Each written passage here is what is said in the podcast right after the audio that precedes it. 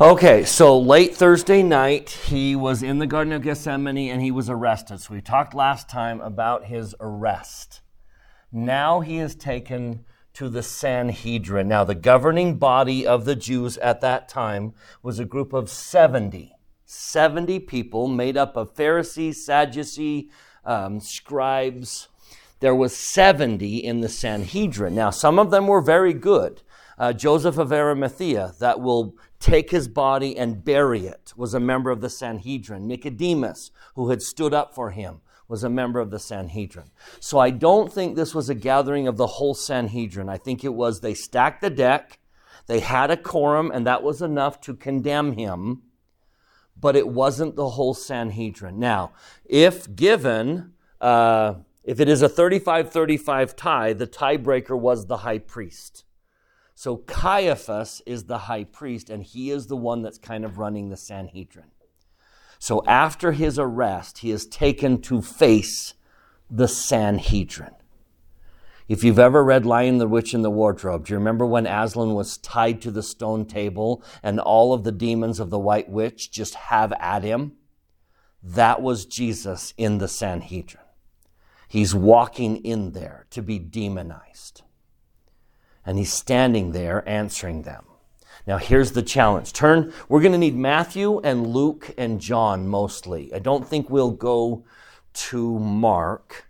So find Matthew 26, 27 ish, and then Luke 22, 23, and then uh, be prepared for Matthew or John 18 and 19. Okay. Uh, And I. What was it again? Let's start in Matthew 26, 27. I inadvertently deleted my New Testament. Definitely not something you want to do.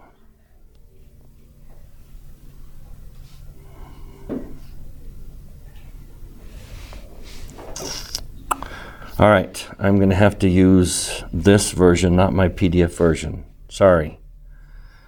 All right, I'll be a little bit slower, but we can do it. All right, Matthew chapter 26, 27. Let's get to his arrest. Um, okay, verse 57. Matthew 27, or sorry, Matthew 26, verse 57. And they that had laid hold on Jesus led him away to Caiaphas the high priest, where the scribes and the elders were assembled. Now, here's the problem the Jews are going to convict him of being the Son of God. Um, look at verse 65, or look at verse uh, let's go to 62. The high priest arose and said, Answerest thou nothing? What is it which these witness against thee? And Jesus held his pace. And the high priest answered and said unto him, I adjure thee by the living God, tell thou that thou tell us whether thou be the Christ, the Son of God. Jesus said unto him, Thou hast said. Nevertheless, I say unto you, hereafter shall ye see, now this phrase, the Son of Man. You will see the Son of Man sitting on the right hand and coming in power. And the high priest rent his clothes. Now, the Romans aren't going to care one bit that he thinks he's the Son of God. So the crime that the Romans are going to convict is he's a Messiah figure who's a rebellion and he's going to come and reestablish the kingdom. But the Jews don't care one bit about someone claiming to be the Messiah. They've had dozens of people show up claiming to be the Messiah. So if someone says, hey, I'm the Messiah, that's not a crime to them. But someone who stands there and says, I am the Son of Man, I'm the Son of God, that was blasphemous to them. Which is ironic because what's the only sin Jesus can't commit? Blasphemy. Because he was the Son of God. But that's the crime they've commit they have commit convinced themselves he's committed. He is blaspheming their law by claiming he's the son of God. Now, they spit in his face. But that's not going to hold any water in Rome, right? Rome's not going to care one bit if someone claims to be the son of God.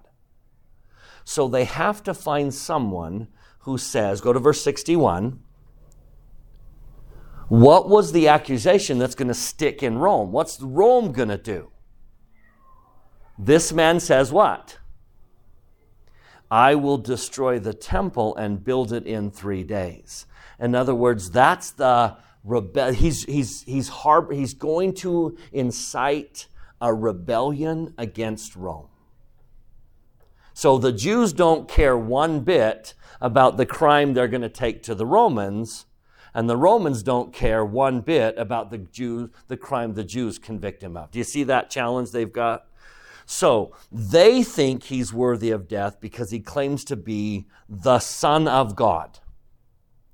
But the Romans are going to convict him because he's a rabble rouser. He's going to incite a riot and there's going to, he's going to tear down the temple and they want peace. No one wants Caesar to hear that things are in an uproar especially this is Passover, right? So, how many people are here watching? They just want everyone to be nice. And the news of a guy who's going to tear down the temple, okay, we can't have that. Do you see what they've done? So, they have the crime they've committed him of, and now they have a crime to take to the Romans. And Jesus just sits there and takes it. Now I got to make a Book of Mormon connection. We've got to read verse 67. They did spit in his face and buffet him, and others smote him with the palms of their hands. Now keep your finger there and open up to 1 Nephi chapter 19, verses 7 through 9. Let's read that at the same time. First Nephi chapter 19, 7 through 9. Anyone want to read that? First Nephi? Who's got 19? Taylor, would you read 7 through 9? Yep. For the things which some men esteem to be of great worth, both to the body and soul, others set at naught and trample under their feet. Yea, even the very God of Israel do men trample under their feet. I say trample under their feet, but I would speak in other words. They set him at naught and hearken not to the voice of his counsels. Behold, he cometh according to the words of the angel in six hundred years from my from the time my father left Jerusalem. And the world, because of their iniquity, shall judge him to be a thing of naught. Wherefore they scourge him, and he suffereth it. And they smite him, and he suffereth it. Yea, they spit upon him, and he suffereth it, because of his loving kindness and his long suffering towards the children of men. Just uh, there's you've got to read First Nephi in this moment where they're just beating him.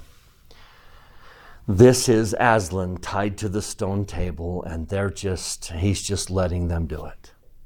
Okay, so now let's go to the Romans.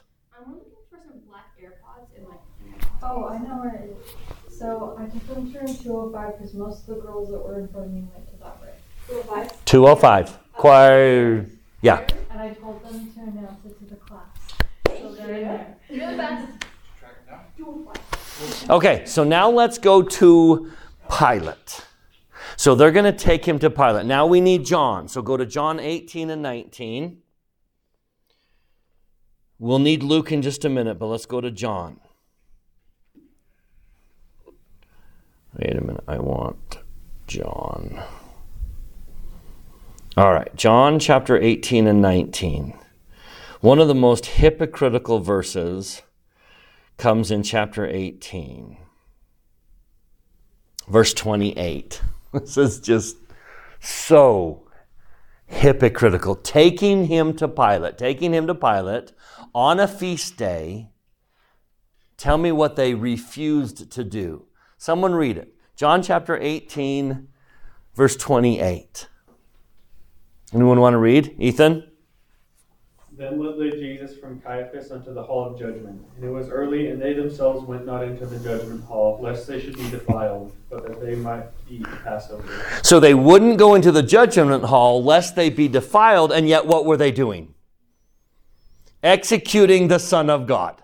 Do you see the irony? Do you see the hypocrisy? Oh, we can't go into the ju- uh, hall of judgment because we might defile ourselves, and yet they're putting to death the Savior of the world. Just kind of ironic.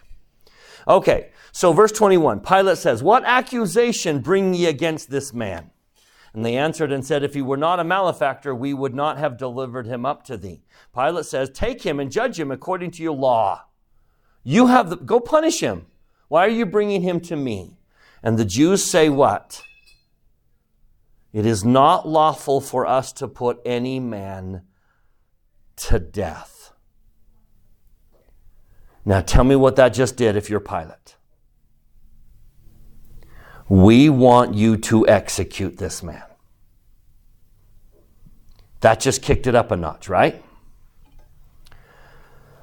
That the saying of Jesus might be fulfilled, which he spake, signifying which death he should die. Then Pilate entered into the judgment hall again and called Jesus and said, Art thou the king of the Jews? Jesus responds, Sayest thou this of thyself, or did others tell it thee? Am I a Jew? Thine own nation and the chief priests have delivered thee unto thee. What have thou done? What hast thou done? Jesus answered, My kingdom is not of this world. If my kingdom were of this world, then would my servants fight that I should not be delivered to the Jews. But now is my kingdom not from hence. Art thou a king then? Thou hast said, I am a king. To this end was I born. For this cause came I into the world, that I should bear witness unto the truth. Every one that is of the truth heareth my voice. Did you see anything in that that would make you feel like this guy's a threat to Rome? And so Pilate goes out, end of verse 38. Tell me what he says. Pilate announces, I find in him no fault, and I love the next two words at all. Meaning what? I think what Pilate is saying is not only is he not guilty of death, he's not guilty of any crime. I find in him no fault at all. Okay, now here's to me one of the most powerful life lessons I have learned from the scriptures. Tell me what is the duty of a government official who has an accused criminal brought to them? You interview them and find that they are not guilty of the crime. What is the duty of Pilate at this point when he says, I find in him no fault? Any government official worth his salt should do what? Release him. I will not execute this man. He is innocent. In other words, over here we've got the right thing to do. This is the right thing to do. You let him go. You know he's innocent. You let him go. Free him. The problem is, if I free him, I will not be very liked. In fact, go back to Matthew. Is it okay if we flip back and forth a few times? I want to see if we can connect this. Go back to Matthew. Keep John chapter 18. Go back to Matthew 26. Not only that, but his wife comes to him and says, let me get there. Um, 27, Matthew 27, verse 19. Well, let's, let's read 18. So tell me what Pilate knows. I know he's innocent. I know he's innocent. And what does he say in verse 18? He knew that for envy they had delivered him. So they don't care if he's guilty, they just want him dead. So I can do what they want, or I can do the right thing. Pilate knows the only reason they've brought him is out of envy. This isn't a just cause. He knew that for envy he had they had delivered him. And then verse 19, let's add a little pressure. What happens? His wife comes to him and says, Someone read 19. John or Matthew 27, 19. When he was set down on the judgment seat, his wife sent unto him, Have thou nothing to do with that just man? For I have suffered many things this day in a dream. So his wife is adding to the pressure. So do you see the situation he's in? Now, life lesson, application of the scriptures. Sometimes you can be right and liked. Sometimes that's possible. But everyone in this room, everyone in this room is going to face a situation where you can either be right or liked, but not both. Now, can I tell you the point, the story? Let me tell you the end lesson. When you are faced with the choice of either being right or liked, be right. If instead you try and compromise, it is going to blow out of proportion and you will end up doing what you know is wrong. And in the end, you will neither be right nor liked. That's the point. Let me make it. Ready? He can either do the right thing. His wife says, Have nothing to do with this man. I know he's innocent. Ooh, but I know they want him dead. They want him dead. I know he's innocent. They want him dead. What do I do? Now, here's what human nature often does we try and compromise. Can I be maybe not 100% right, but if I go this far, will you like me enough to call it off? Can I be right and liked if I find a spot right here? So, the first thing, number one, Pilate's number one compromise is I'm going to do something not quite right, but hoping I can still satisfy my conscience. Now we need Luke. So, Luke 22. No, Luke 23, sorry. Luke 23.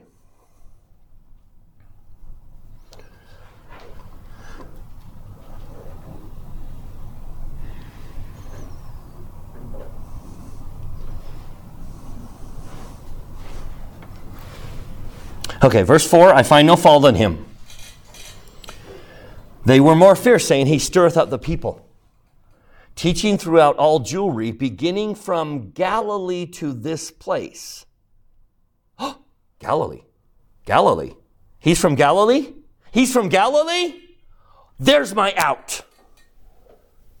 I don't want to execute him, but I don't want to be the one that's responsible. And so, verse 6 when Pilate heard of Galilee, he asked whether the man were a Galilean. And as soon as he knew that he belonged to Herod's jurisdiction, what does he do? He sent. Do you see the cow? What's the cowardly response here? I know he's innocent. I should set him free. I'm going to make someone else be the bad guy. Now, search your life and ask if you've ever kind of made that compromise. I know the right thing to do here. I just don't want to be the one that does it. Could someone else have the courage to do it? And then I'll just kind of silently support you. That's a compromise. That's a compromise of your conscience. I know the right thing, but I don't want to be the person who does it. So someone else do it, and I'll just support you. Don't make that compromise. Be the person that stands up and says, No, this is the right thing. Even if you hate me, this is the right thing. I serve on a board of education. And I tell you, it's so tempting to just have someone else make the motion and then I just kind of silently, okay, I vote for that. Instead of being the one that has the courage to say, no, I move that we do this.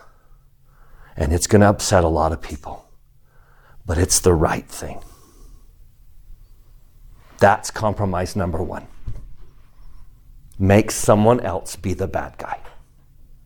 Now, here's the thing does it work?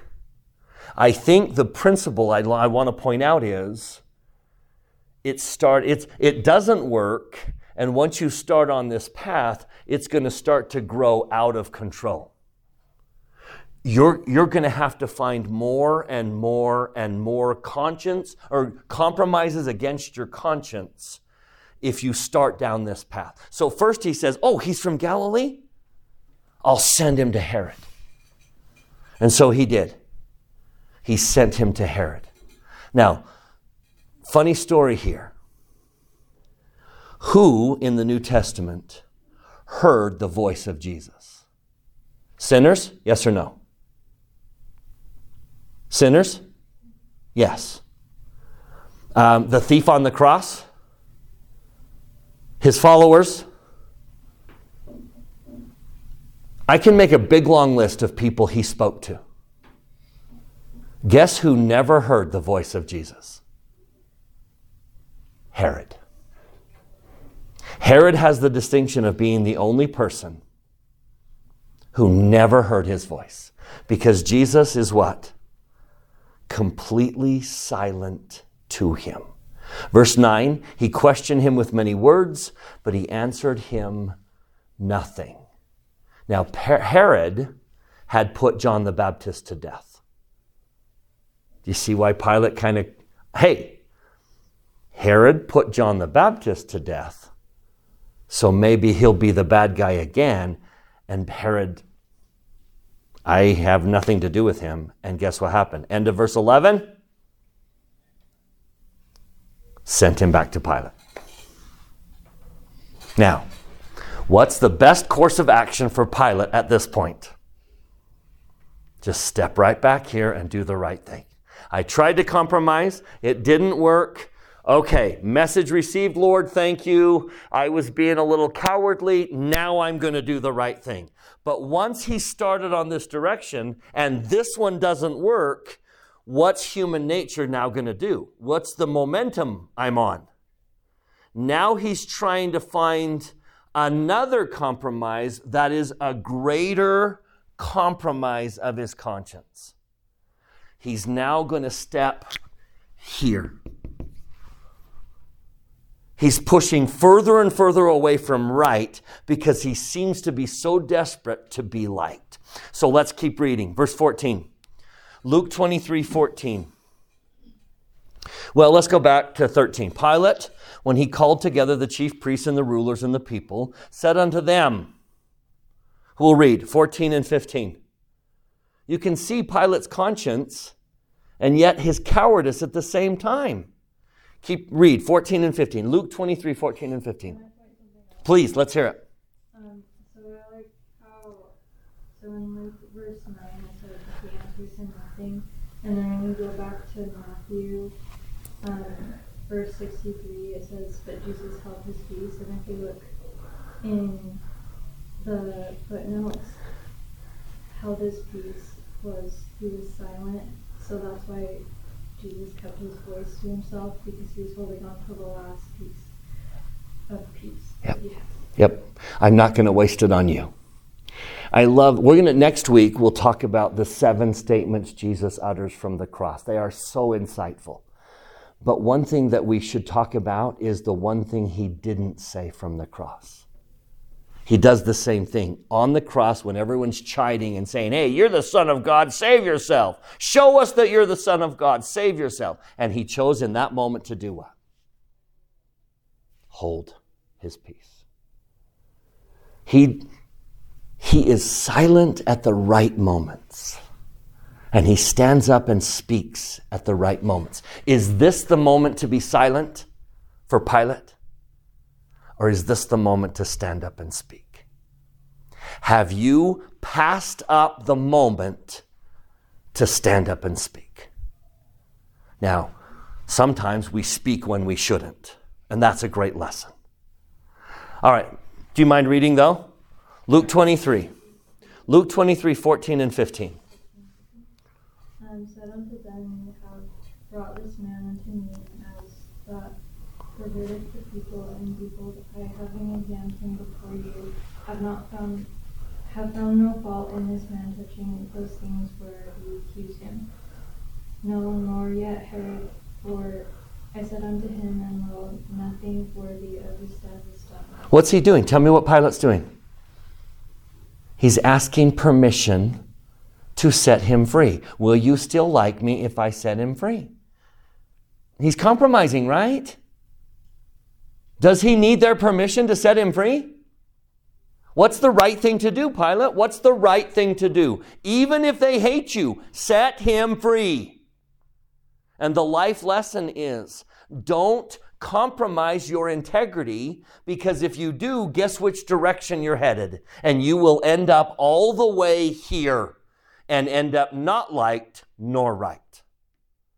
So he keeps saying, Can I set him free? Can I set him free? You've brought him before me as one who perverts the peace. And guess what? I don't find anything. Can I set him free? No, you can't. Okay, so compromise number two. Pilate comes up with a brilliant idea. What's his brilliant idea? Verse 16. I will take advantage of a tradition of releasing a prisoner at the Passover. How about he's the one I condemn? And then I'll let him go. Do you see the total cowardice in that? So, what's the violation of his conscience? I will condemn an innocent man. I will condemn him, even though I know he's innocent. But what's he holding on to in terms of his conscience? Then I get to let him go. Do you see the compromise? I will condemn him, and then I'll let him go he's inching more and more towards the place he doesn't want to go. He was hoping that they would say, okay, right? Go ahead, condemn him, set him free, we're all happy. Are they happy with that? Are they happy with his compromise? Will your enemy be happy with that level of compromise and back off and say, okay, everything's fine now? Or will they push you further and further and further? And if you've compromised once and now twice, what do they know? You'll compromise again and again. So what do they do? What do they cry out? You know the story. It's not so much in Luke as in the others, but what do they cry out? We want Barabbas. Free Barabbas. They're not going to let him off the hook, are they? Nor will your enemy let you off the hook. You compromised once, you compromised twice, they're going to keep pushing you. Nope, that's not enough. We want Barabbas. And as soon as they do, he says, What? What? What should I do? Look at verse 20. Pilate, therefore, willing to release Jesus, spake unto them. And they say, Crucify him. Crucify him. And he said unto them the third time, Why? What evil hath he done? I find no cause of death in him. Do you see the cowardice in this man? I find no cause of death in him. So now he's going to go probably over here. I think there's a big gap between this one. I wanted to condemn him and free him. And you're not letting me off the hook. You're not letting me stop. So, what's his next proposal? End of verse 22. What's his next proposal?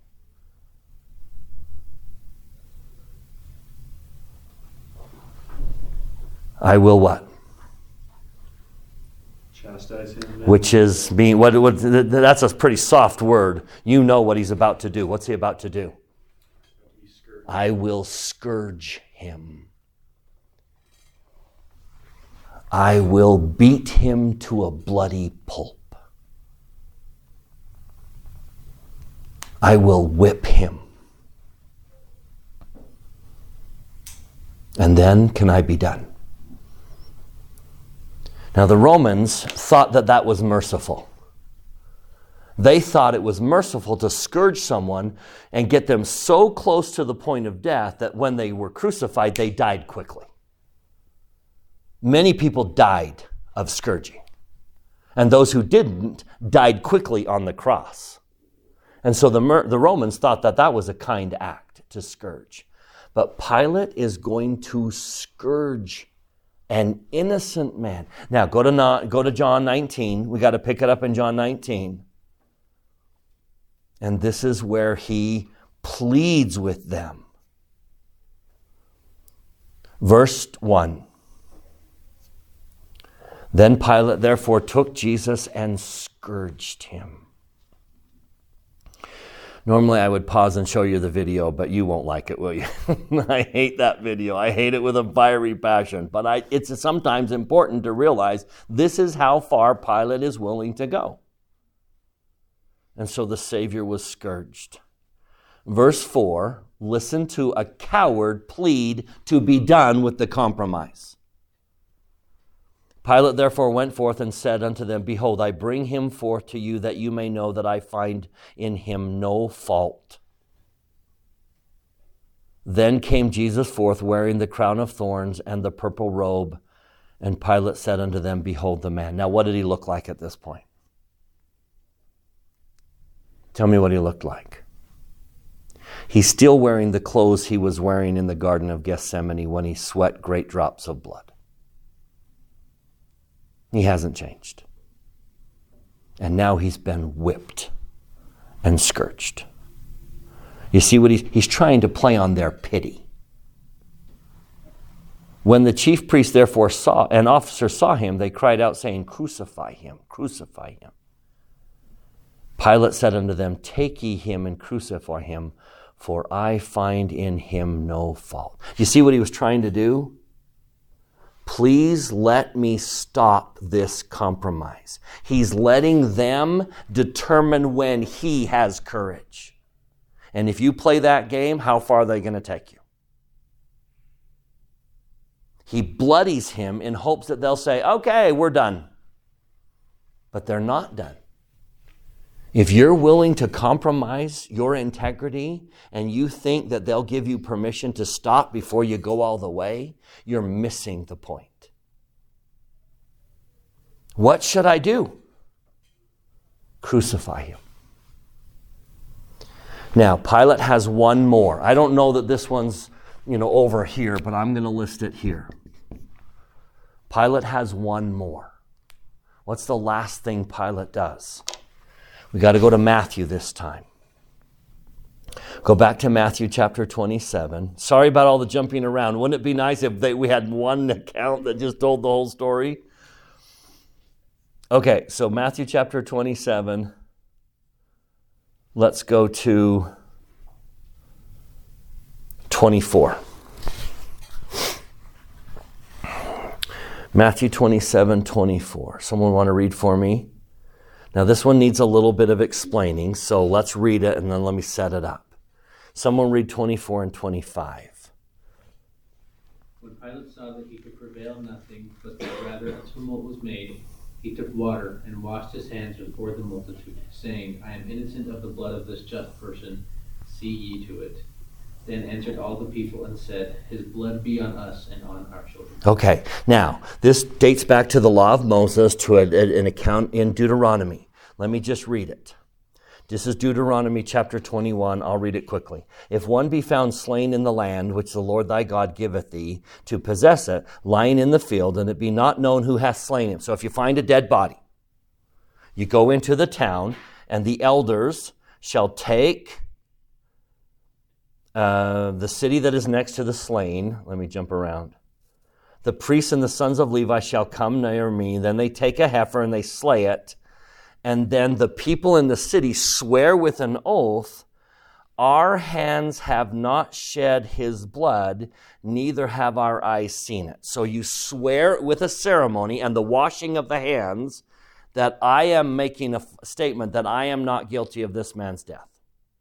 So he's using a Jewish t- t- t- tradition to say, I need you all to release me of this man's death.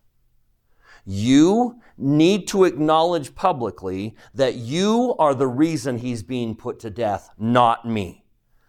I am free. I am washing my hands of this man's death. What's he hoping that they're going to say? We're not responsible. We're not responsible. Now, here's the funny thing is, will they say that? Let me just briefly have you turn to um, Acts chapter 4.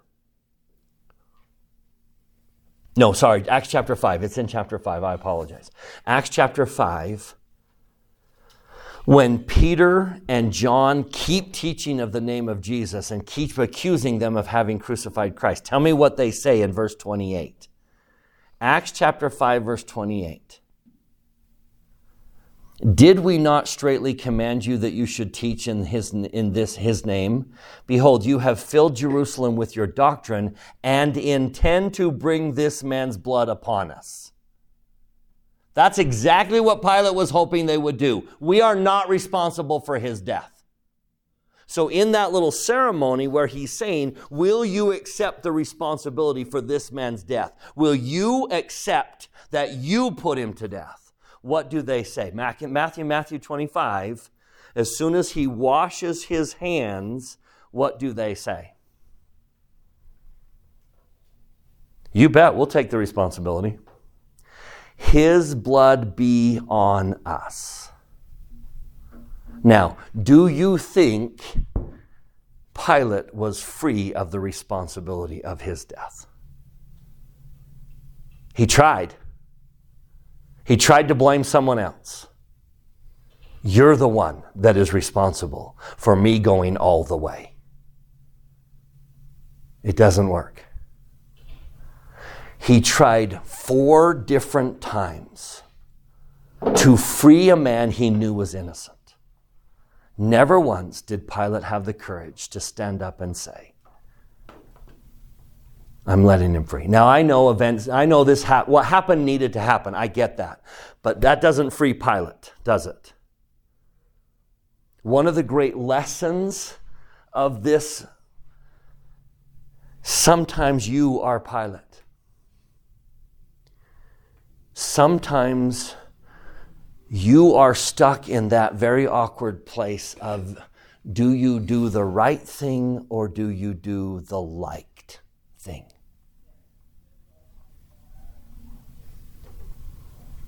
It's so easy to compromise. Allow me, I love Joseph. You all, you all know how I feel about Joseph Smith, right? I think everyone, I hope, knows how I feel about Joseph Smith. But Joseph hit that moment.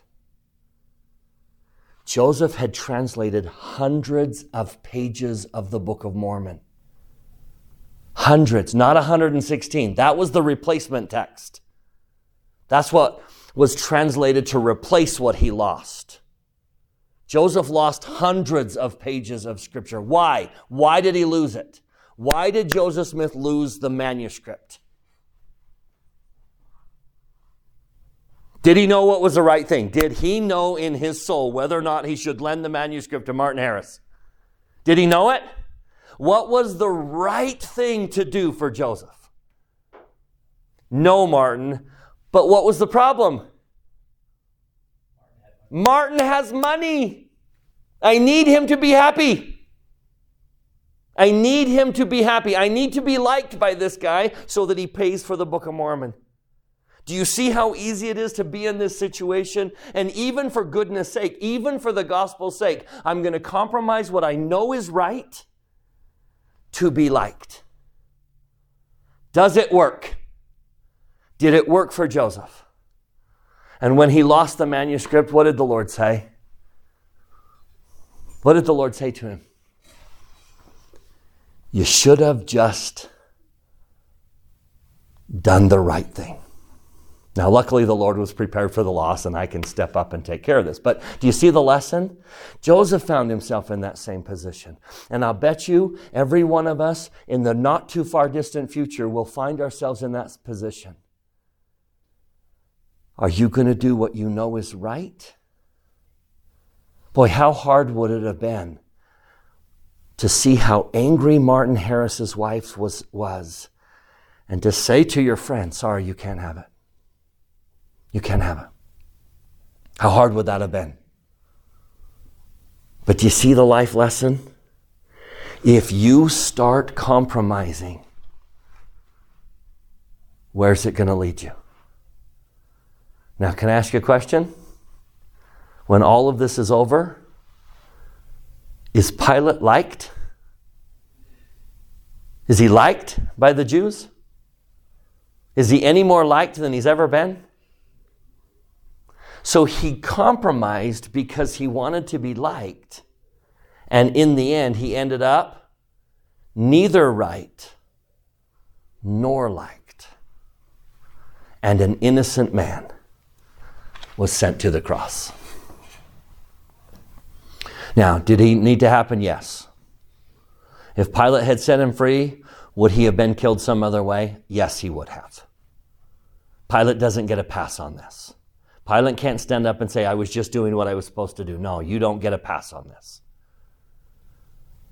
And I hope that you will learn a lesson from Pilate. I want to leave with this quotation from Thomas S. Monson, or Thomas S. Monson.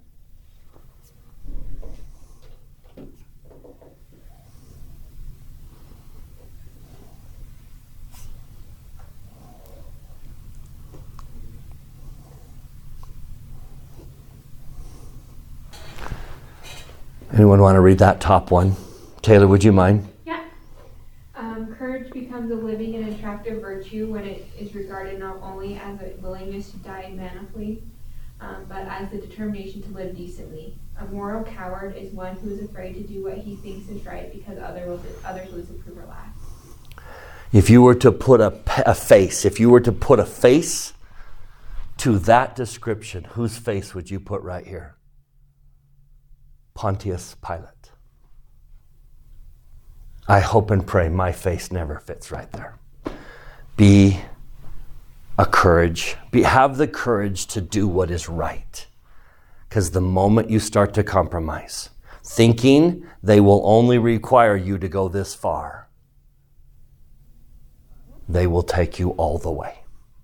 Morally, politically, physically, spiritually, in every aspect. And I say that in the name of Jesus Christ, amen.